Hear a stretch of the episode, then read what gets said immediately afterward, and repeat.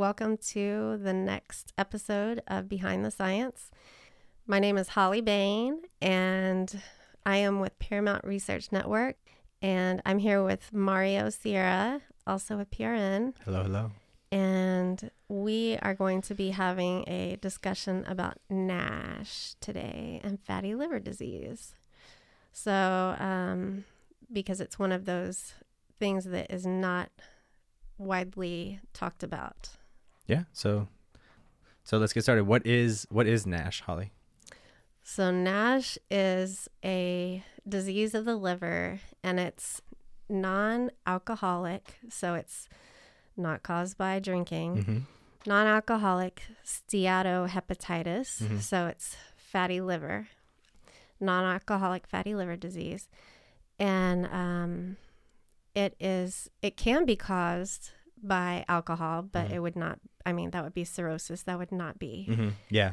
NASH. So they're similar, but there's So they're different sim- causes. yeah. right. Mhm. right. The causation. What are the more what are more causes of NASH and and a and fatty liver disease? They're more like genetic components, or yeah. So the more I read, the more uh, I realize that I wish I could re- remember the name of this gene, but uh, it's commonly in uh, Hispanics, Mhm.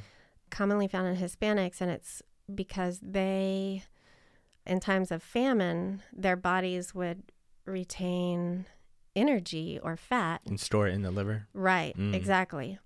And And now there's an abundance of that in our diets, right? yeah. So. Yeah, and we don't need it, yet some people still seem to carry that gene. Mm-hmm.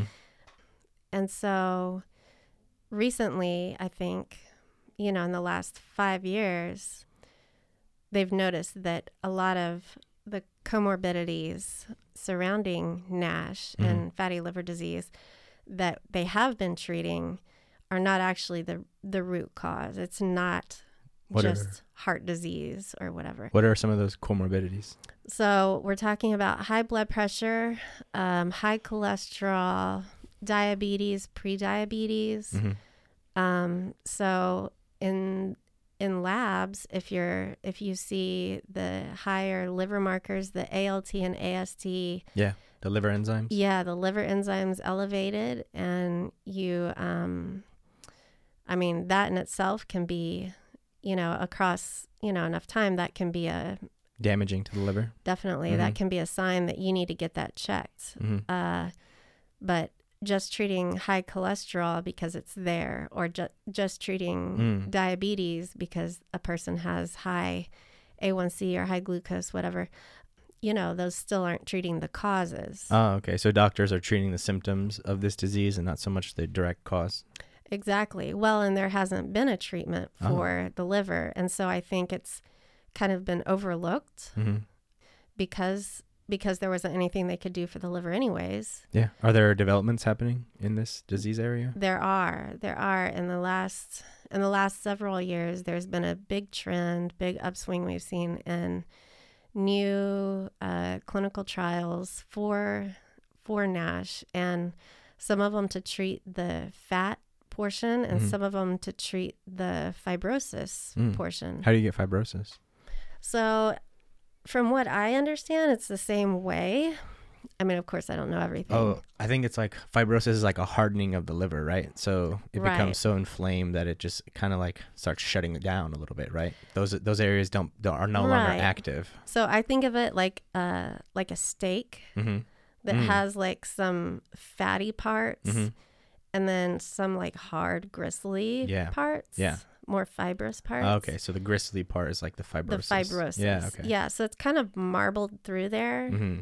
So like even when uh so we had the FibroScan machine from Echosens. We had Mhm. the FibroScan machine and even though even though we we would do those FibroScans on people and they would come out positive, we would send those same people for biopsies Mm-hmm. and they would come back with you know little to no fibrosis Mm. or uh, not even confirmed NASH, which is, it's, you know, it's telling that either one or the other isn't, you know, a good, a good golden rule for the industry. Mm. So there's no know? good diagnostic. You're saying. Like, well, I mean, I think right now the best diagnostic is still a biopsy, Mhm. still going in and getting a Oh, okay. Okay, so that fibroscan is like a uh, a development in trying to diagnose this disease. Yeah, and I mean, it's a really it's a good run at it. I Mm, think Okay. you know because it's still it's still something that's outside your body. You know, they How does it work? Can you go into a little detail on that? Sure. So the FibroScan machine, it's sort of like an ultrasound. The Mm. little wand, uh, you just lay on your side and Do you get to put that cold gel Oh, all, over, yeah. all over your belly too? all over. yeah. So the technician, uh, we were trained by Echosens in uh, in doing the FibroScan, and which is really cool the way it works. You know the science behind it because it sends these sound waves through Mhm. your liver. Through your tissue, yeah. Yeah. And so, but you have to be able to get, you, it has to be able to see the liver, hmm you know, and so you have to be able to get the uh, probe, which kind of looks like a microphone hmm or an ultrasound probe, Yeah. just on the outside of the body, hmm um, kind of on the rib area. You just have to be able to get it close enough to the liver to to get a good read. scan. Yeah. And so that can be a problem too if they're larger individuals. Cool. But um, yeah, oh yeah, I could see that. Yeah. Uh, I mean, too much tissue. High BMI. I mean, that would be that would be harder to to get access. Yeah, Right. To that area. Right. And we've had that before where there's too much uh, tissue between Mm-hmm. the, the probe and the liver, hmm or if the liver is possibly, you know, lying in a different direction, Mm. or, you know, I mean, I suppose, The All bodies can be- yeah, yeah. of anatomy. right. Yeah. It can all be different. But when it comes down to it, I think a biopsy is the, the gold standard for everything. Cool. So where do you see, I guess, improvements happening in this area? Like, are there are there drugs that are being developed?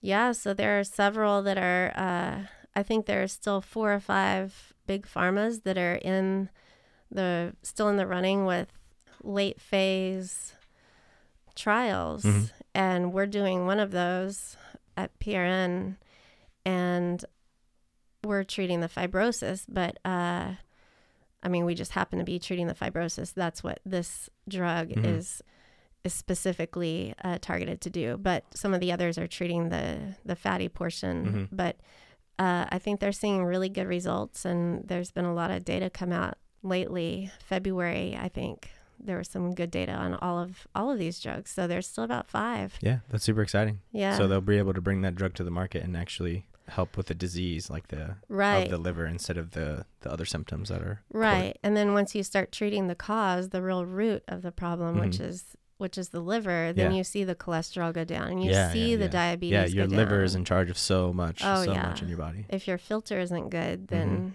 you're not going to run well. for sure. So, Yeah, that's super interesting. yep. Okay, well, thank y'all again for listening to uh, Behind the Science.